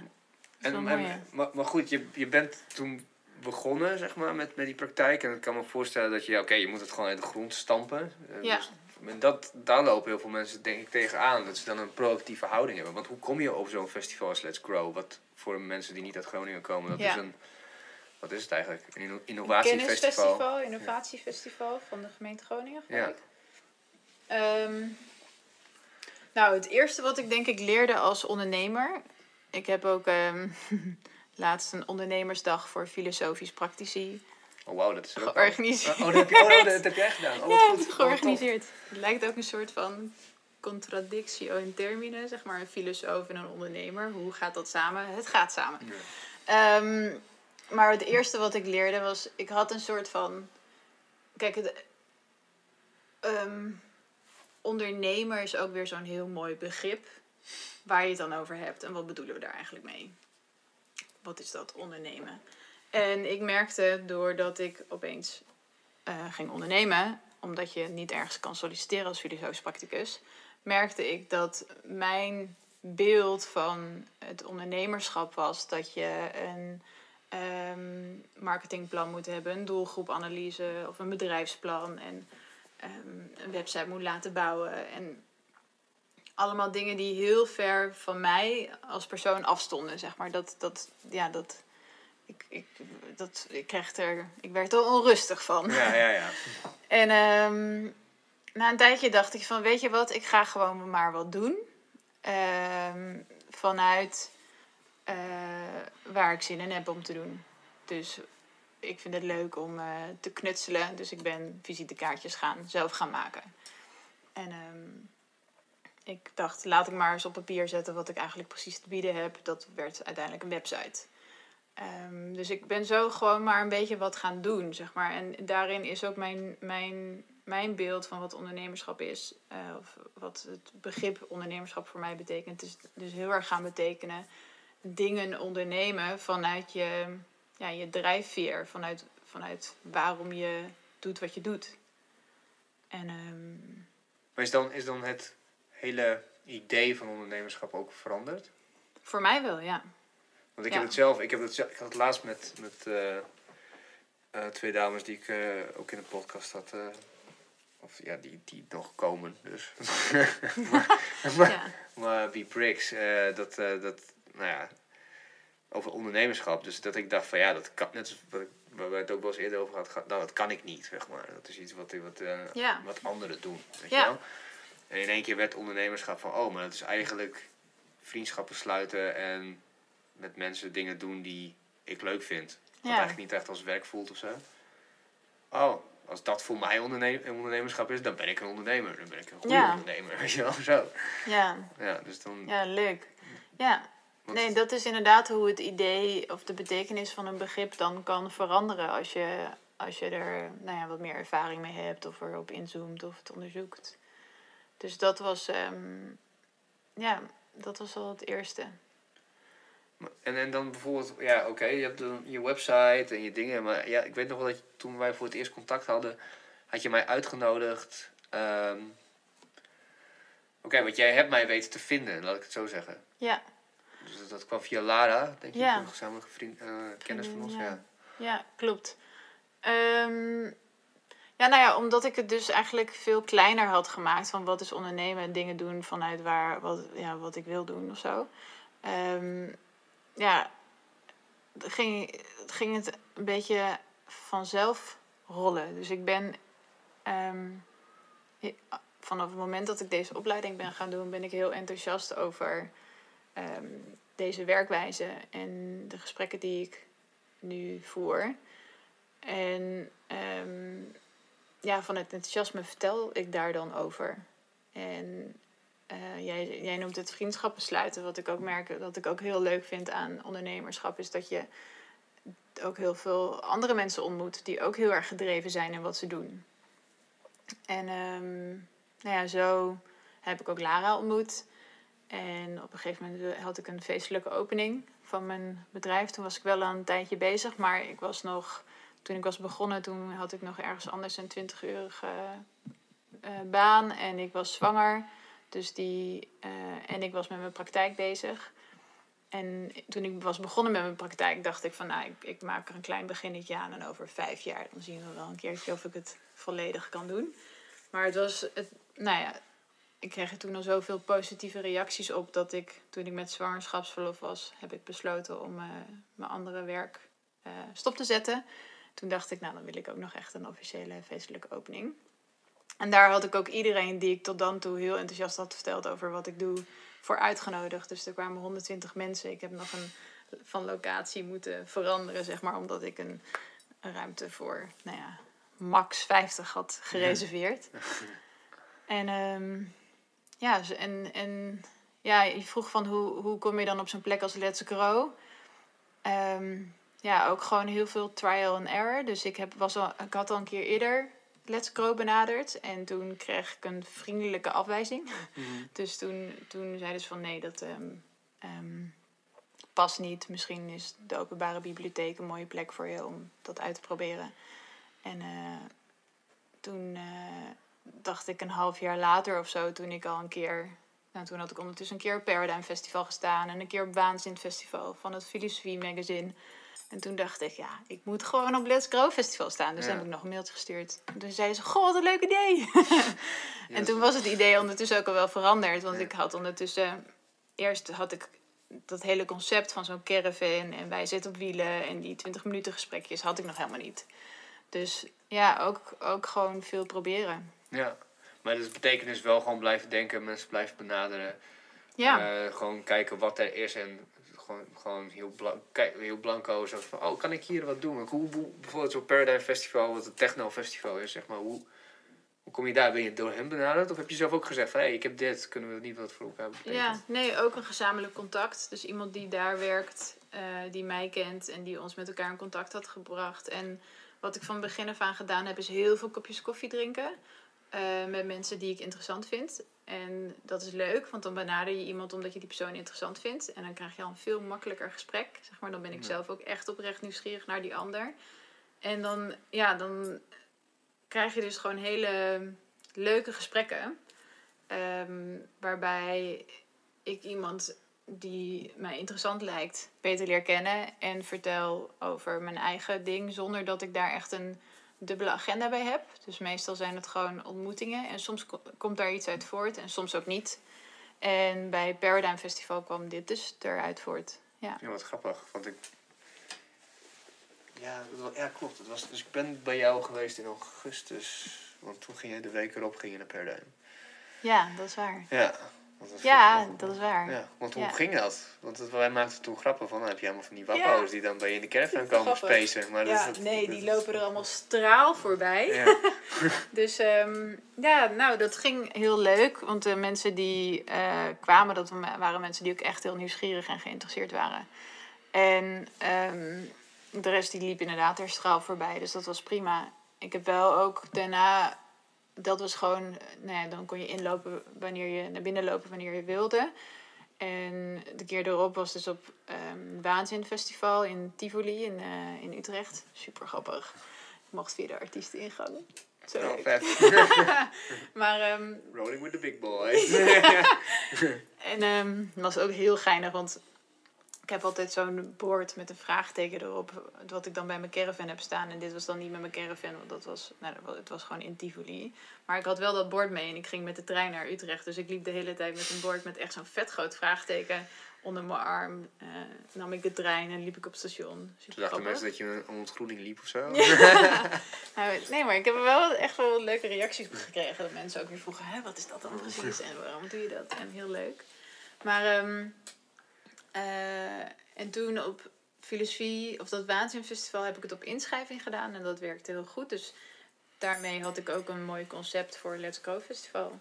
Oh, tof. Dus Ja. daar is het een beetje dus uit, Ja. voortgekomen. Ja, en bij Waanzinfestival was het wel omdat ik een mailtje had gestuurd. Ik stuur best wel vaak, ehm, nou ja, en dus mailtje naar mensen die ik eh, interessant vind, waar ik dan een kopje koffie mee ga drinken.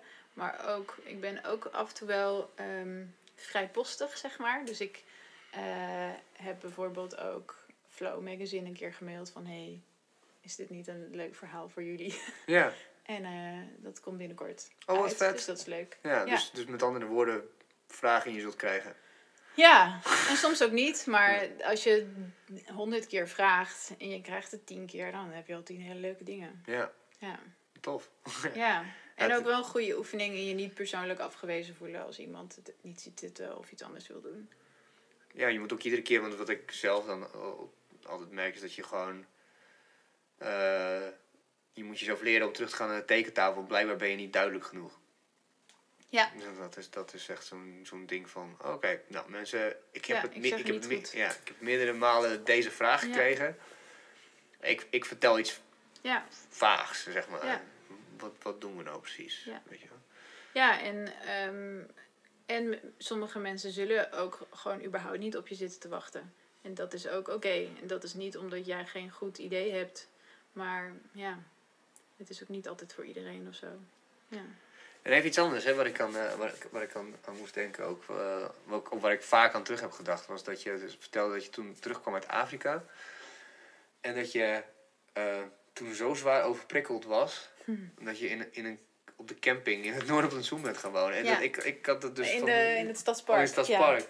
Ja. Want- Want ik had dat, ik had dat, ik moest het dus afgelopen weekend dan denken, want ik was in Madrid en ik moest even iets ophalen uit het appartement. Dus toen moest je dus dwars door het centrum heen en het was gewoon tering druk. Ja. Gewoon lowlands druk, weet je wel. Ja.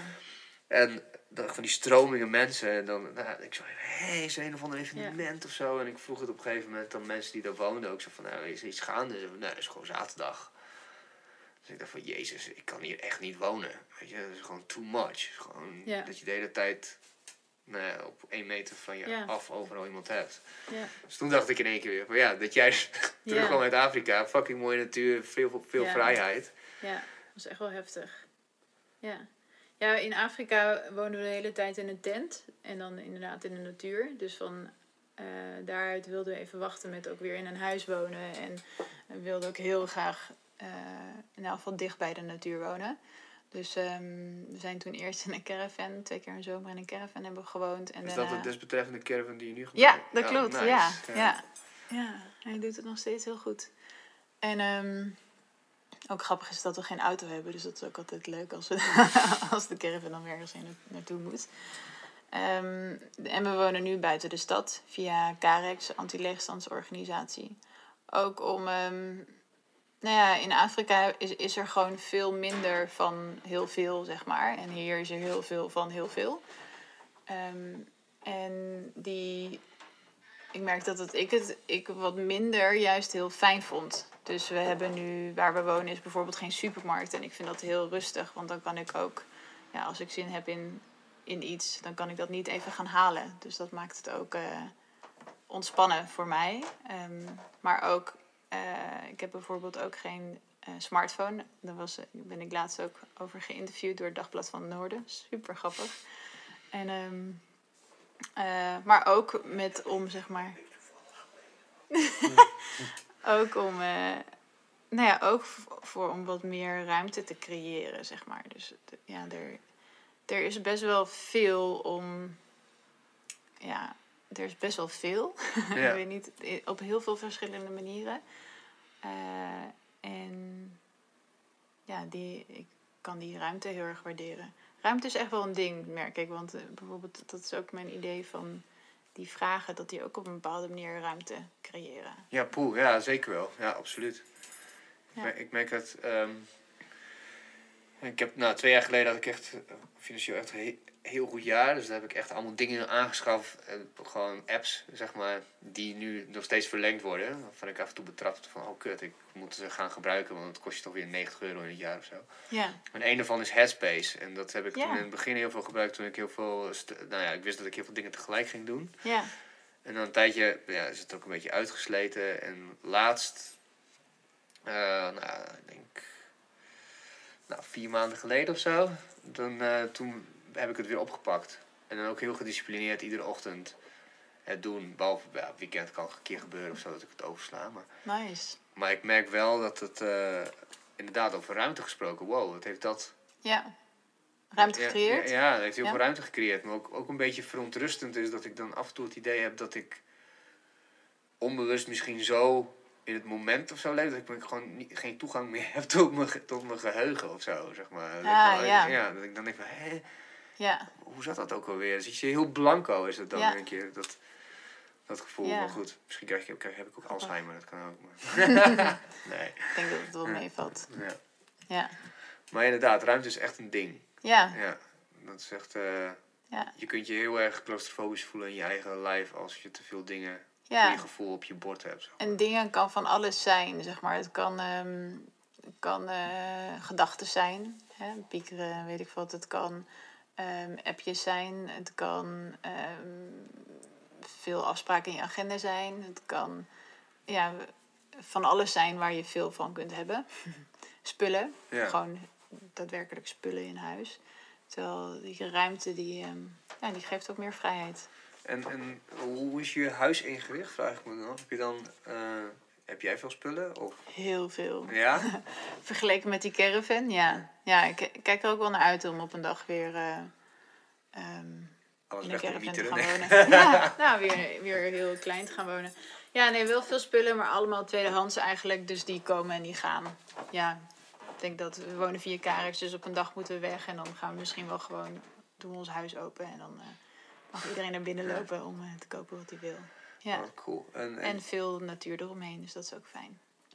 want lo- Ja. hoe loopt je praktijk, als je kijkt gewoon sinds je begonnen bent, is, wat, hoe, is, hoe, hoe, hoe loopt het? Kun je ervan rondkomen? Ja. Eh, ja, wat, wat, wat bedoel je daarmee? Nou ja, ik bedoel, is het, kun je ervan leven, zeg maar? Is het gewoon je, je inkomen? Het is Ja. je inkomen, is het voldoende? Of Ja. moet, je, moet je er nog naast dingen doen? Ja, eh, het is voldoende. Ehm, Ik hoef niet te weten wat het is, maar het gewoon meer nee, uit oh, dat zou ook wel mogen, maar... Ehm, heeft, ehm, het is voldoende, maar dat heeft ook te maken met hoe ik leef. Dus eh, kijk, toen ik hiermee begon, had ik nog steeds geen spaargeld. Ja. Net als toen ik naar Afrika ging. En toen wist ik, ja, dan, ga- dan ga je niet meteen bakken met geld verdienen. En eh, dus we, we hebben ook wel ons leven erop ingericht dat het er ook niet van afhangt. Dus mijn vriend werkt in de horeca en als ik een maand wat minder verdien, dan gaat hij een dag meer werken en andersom, zeg maar. En ehm, ja, dus in de zomer, dit was voor het eerst dat ik een hele zomer meemaakte. En in de zomer was het stuk rustiger. En eh, nou ja, toen kon ik er even helemaal niet van rondkomen. Dus dan ja, moest hij wat, wat harder werken. En nu sindsdien gaat het weer, wordt het weer meer. Ja. Tof. Ja, dus ja, we kunnen ervan rondkomen. En dat heeft ook te maken met dat, dat we ook daarin onszelf de vrijheid hebben gegeven om eh, nou ja, bijvoorbeeld niet heel veel te betalen aan huur of hypotheek. Ehm, Gewoon wat, wat, Ja. wat minder die. eh, dat, dat, is ook wel, dat geeft volgens mij ook heel veel ruimte als je gewoon dat loslaat van. Waar, je had het over mislukken als persoon. Ik ken zoveel mensen die. Ja, wat ik het ook anders zeggen. Ik, ben, ik word nu ook een beetje geconfronteerd met dat al mijn vrienden, zeg maar. eh, auto's hebben. eh, ehm, huizen gaan kopen. eh, gewoon wat ou, mijn oudere vrienden, zeg maar. Die ik van, van vroeger ook nog mhm. mee heb genomen. En ehm, dat je dan denkt van, hè, loop ik nou achter, zeg maar? Mm. eh, Ja. ja, maar dat is, dan, iedere keer zegt een gevoel in mij van, nee joh, helemaal niet. Dat zij Nee. dat nou doen, dat is toch niet jouw leven, zeg maar. Nee, iedereen doet het Ja. op zijn eigen manier. Ja, Ja. Ja, nee, wij hebben dus ook geen auto en we wonen nu nog eh, ehm, anti-leegstand. En we hebben een kind, dus dat is ook iets wat... Ja, ik heb ook daarover wel veel reacties gekregen van... Oh, grappig, dat kan ook. Dus dat je geen, geen supergoed stabiel inkomen hebt en wel eh, een gezin wil. ja, En eh, we hebben nu, hij is nu bijna een jaar en we hebben sinds een maand een kinderkamer. Dus kan ook. Er zijn allerlei dingen die je gewoon kan doen zoals je wil, zeg maar. Nou ja, Een Ja. vriend van mij die woont in Berlijn en die, die had zijn eigen nachtclub. Nu, nu, niet meer, maar die zei ook van... eh, die vroeg mij eerst of mijn vriendin zwanger was. Zei van nee, nee, nog niet. Het gaat nog wel een keer komen, maar niet, zeg maar. Mhm. En eh, ik zei van, ik wil eerst gewoon meer monies. Ja, En hij, en hij zo, kind is niet duur. kind is niet duur. Het huis wat je wil kopen met die meerdere slaapkamers, dat is pas duur. Weet je Ah, wel, ja. dat, dat, dat, Ja. kind is op zich wel prima. Ja. Dus, Ja. en ik, ja. ja, en zeg maar, allebei is goed of zo, zeg maar. Ja. Want ik, ik kan me ook heel goed voorstellen dat als je zo, kijk, ehm, zoiets aangaat, en een, een kind, zeg maar. En, ah, het is nog de vraag of je dan een kind kan krijgen natuurlijk. Dat weet je ook niet. Dat was bij ons ook wel een tijdje spannend. Ehm, maar het is wel een groot ding. Dus ik kan me ook voorstellen dat je misschien het wel heel fijn vindt om ehm, financieel heel, heel veel speling te hebben of zo. Dat doet iedereen op zijn eigen manier. Maar ja, ik vind het wel heel mooi als je daar ehm, bewust over nadenkt en daarin ook je eigen denk denken durft te bevragen. Dus als je ehm, niet nu een kind wil omdat je weinig geld hebt, waarom dan? Ja, Dus ehm, dan komen we weer op de positieve en de negatieve emoties. ja? ja. Hoe, hoe komen we daar dan bij? Ah, nou ja, gewoon. Ik bedoel, ik bedoel mijn. ehm, ik heb. In mijn hoofd, zeg maar, is het toen. Mijn ouders die hebben mij natuurlijk gehad. En die, dat waren hoogleraren. En die zijn toen naar Nederland gekomen. En die zijn toen helemaal vanaf, vanaf nul weer begonnen. Dus ik heb nooit. Ik heb nooit het gevoel gehad dat wij arm waren. Maar dat, voor Nederlandse begrippen waren wij natuurlijk wel gewoon arm, zeg maar. En dat is tot ver in mijn. Pas toen ik ging studeren, ben ik daaruit van, los, van losgewrikt. En toen, kon ik, toen dacht ik van, nou ja, weet je, ik heb er nooit echt super veel last van gehad. Maar eigenlijk ook misschien wel, want dan, je mocht dan bepaalde dingen niet. En er werd ook niet uitgelegd waarom niet. En het was meestal van, ja, er is geen geld of zo. En het ging ook wel om luxere dingen. Uiteindelijk is altijd iets in mijn achterhoofd gebleven van, nou, ik wil gewoon, gewoon vet loaded zijn. En dat mijn kids gewoon wel verantwoordelijkheden krijgen. En dingen niet mogen doen omdat ze hun verantwoordelijkheden niet nakomen. Maar niet omdat er geen geld is. Ja. Dus dat is wel een beetje een... Nou, het is niet een heel overheersend gevoel. Maar dat is mijn enige, mijn enige Ja. argument, zeg maar, daarvoor. Ja, ja. Nee, maar ja, dat is mooi. En dat, dat, eh, dat maakt al dat je er bewust van bent. En dat, dat je er ook... ehm, nou ja, ehm, wat ik wil zeggen is van... Als je naar een filosofische praktijk komt, dan sta je dus ook stil bij waarom je de dingen doet waarop je ze doet. En ga je die bevragen. En soms leidt het toe dat je iets heel anders gaat doen, maar vaak leidt het ook toe dat je, ook soms, ik weet niet eh, of dat in termen van soms is vaak, maar het, het kan er ook toe leiden dat je precies hetzelfde gaat doen als wat je al deed, maar dat je dan nog beter weet waarom. Dus dat je ja, daarin nog ehm, eigenlijk nog meer betrokkenheid hebt bij je eigen keuzes in je eigen leven. En het zonder een onrustig gevoel kan doen. Ja. En, en hoe, eh, hoe, hoe eh, ziet het... Oké, ik heb jou nu van, vanaf het begin een soort van dit jaar meegemaakt. zeg maar. En, er is heel veel gebeurd. Heb je een plan voor volgend jaar? Van wat, er- wat er gaat komen in de toekomst? Heb je een... Voor 2019? Ja? Ehm, een nieuwe website. Eh, ik merk dat ik. eh, ehm, ja, er is inderdaad veel gebeurd afgelopen jaar. En ik vind zelf de tekst op mijn website nu een beetje eh, veel, zeg maar. Ik wil gewoon iets, iets eh, overzichtelijker, iets korter. Eh, dus dat. Ehm, en meer, ik zal, ga meer met groepen doen waarschijnlijk ook. Omdat daar veel vraag naar is. Hoe, hoe ziet zoiets groep, groepachtigs eruit? Sorry, ik kon niet Ja. inhouden. wat zei je? Sorry, ik kon die vraag niet inhouden. Maar hoe zit Ja, nee, groep- prima. Ehm, nou, wat ik dan vooral doe met groepen is het, is het oefenen in eh, van schoon luisteren. Dus dan, ehm, en daar heb ik verschillende werkvormen voor, maar ehm, ja, bijvoorbeeld een groepsgesprek over een bepaald eh, begrip. Bijvoorbeeld als je een groepje ondernemers bij elkaar hebt, het eh, begrip ondernemerschap. En dat je daar dan ehm, met elkaar over in gesprek gaat en één voor één aan het woord bent. En wanneer je aan het woord bent, dan dus wordt uitgedaagd om eh, woorden te geven aan wat jij denkt over zo'n bepaald begrip. En dat de rest dan oefent met heel schoon luisteren eh, naar wat jij zegt, naar wat jij letterlijk zegt. Ehm, en daar vragen over stellen. Dus dat is een, een voorbeeld van een manier van zo'n groepsgesprek.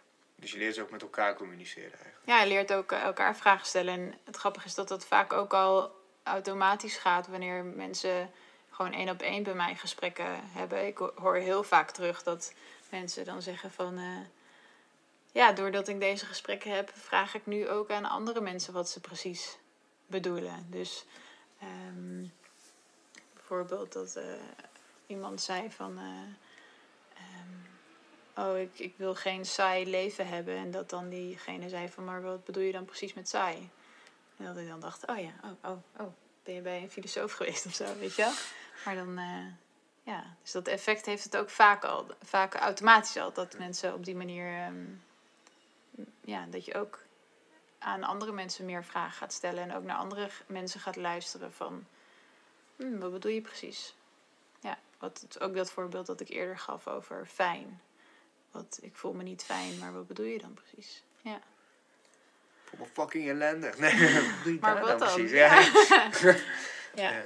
Nee, en... ehm, Gewoon zo'n kutgevoel. Ja, want je hebt dan zo'n waardeoordeel Ja. op dat gevoel. En nee, verder plan voor 2019. Eh, nou, ik ben in maart ben ik dus had, heb ik een jaar geleden mijn feestelijke opening gehad. En ik denk dat ik dan ook ehm, eh, even weer iets, iets ga doen voor mensen die eh, me dit jaar die dit jaar betrokken zijn geweest bij mijn praktijk en me hebben geholpen en me hebben aangemoedigd. En ehm, eh, toevallig heb ik eh, laatst met een bezoeker. Ik heb één bezoekster die maakt he- schrijft hele mooie gedichten aan de hand van die vragen. Oh, vet. Ja, heel volgens, vet. volgens mij is dat, heb, ik, heb ik dat voorbij zien komen. Ja, ehm, ik denk dat het nog komt. Of heb Want, je een eh, stukje tekst gedeeld of zo? Ja, dat zou wel kunnen. Maar haar gedichten, zij ehm, draagt die ook wel eens aan mij voor. Dus dan eh, heeft ze een vraag mee naar huis gekregen. En dan komt ze twee weken later voor het volgende gesprek. En dan, dan zie ik haar altijd een beetje... Dan vraag ik, nou, hoe was het om met de vraag te leven? En dan zie ik haar een beetje schuiven. Dan zegt ze, nou, mag ik mijn gedicht voorlezen? En dan, ja. dan wil ze dat eigenlijk heel graag. Maar het is ook spannend natuurlijk. En iedere keer dat ze dat heeft gedaan, is dat echt ehm, nou, heel raak. Soms kan poëzie nog meer vangen dan, dan eh, ja, letterlijke woorden, zeg maar. En ehm, nou, ik heb haar gevraagd of zij die gedichten wil voordragen tijdens eh, mijn eenjarig jubileum. Dus dat is ook een plannetje. En eh, heel veel wijsheid op wielen. Dat lijkt me echt super leuk. Het lijkt me heel leuk om ehm, meer te doen met die caravan. En een vriendin van mij die schrijft liefdesbrieven op een typemachine. En daarmee heeft ze ook wel eens op, een, eh, op eh, festivals gestaan. Dat doet ze wel Lieke? vaker. Ja, Ah, die ken ik. en we hebben een. ehm, nou, misschien. We hebben een idee. Dan gaan we, morgen gaan we kijken of we dat ook gaan doen. Dat iemand dan eerst bij mij komt voor een, eh, voor een gesprekje. En daarna een liefdesbrief aan zichzelf mag schrijven. Ah, Dus dat lijkt ons vet. heel, heel vet. Ja. En. Nou, dat, dat zijn wel een beetje de plannen, denk ik. Ja, cool. Wat tof. ik had er eigenlijk nog niet over nagedacht. Dank je voor deze vraag. Ja, Ja. alsjeblieft. Ja, de tijd vliegt ook echt gewoon. Het is ook... eh, we zijn nu al, nou, bijna twee uur bezig. Mooi. Dus ehm, ik stel voor om het, eh, om het af te ronden. Ja, is goed. En, ehm, en ik stel ook voor dat je volgend seizoen of het seizoen erop gewoon weer komt. Vet leuk. Ja. Ja, lijkt me heel leuk. Dan kunnen we kijken hoe het, hoe het verder gelopen is. Ja. En ik hoop dat je gewoon heel veel inderdaad wijsheid op wielen hebt. En dat mensen je ook gewoon boeken. En, Ja. Ik ook. Ja. Ja. Hoe Want- meer, ja. Want waar ben je te vinden op, eh, op je socials? Oh ja, ik heb een ehm, website, bedrijfdewijsheid.nl. Ehm, ik heb, ik, ja, ik ben als persoon zeg maar te volgen op eh, LinkedIn, dus Margit Vechter. Ik heb nu een Instagram, kan je denk ik ook vinden via Bedrijf de Wijsheid, maar hij staat nu nog ook op mijn tweede naam, Eelbren. Dus dat moet ik nog even omzetten, maar dat komt. En Facebook, Bedrijf de Wijsheid. Tof. Ja. Oh, En daar plaats ik dus iedere, in elk geval iedere week een vraag uit, eh, uit mijn praktijk. Ja, Nou, hou ze in de gaten. Ik hou ze ook in de gaten. Ik kom morgen bij je langs weer voor een mooi gesprek. ja leuk. Ja, dus daar heb ik ook wel vet veel zin in. Ja, ik ook.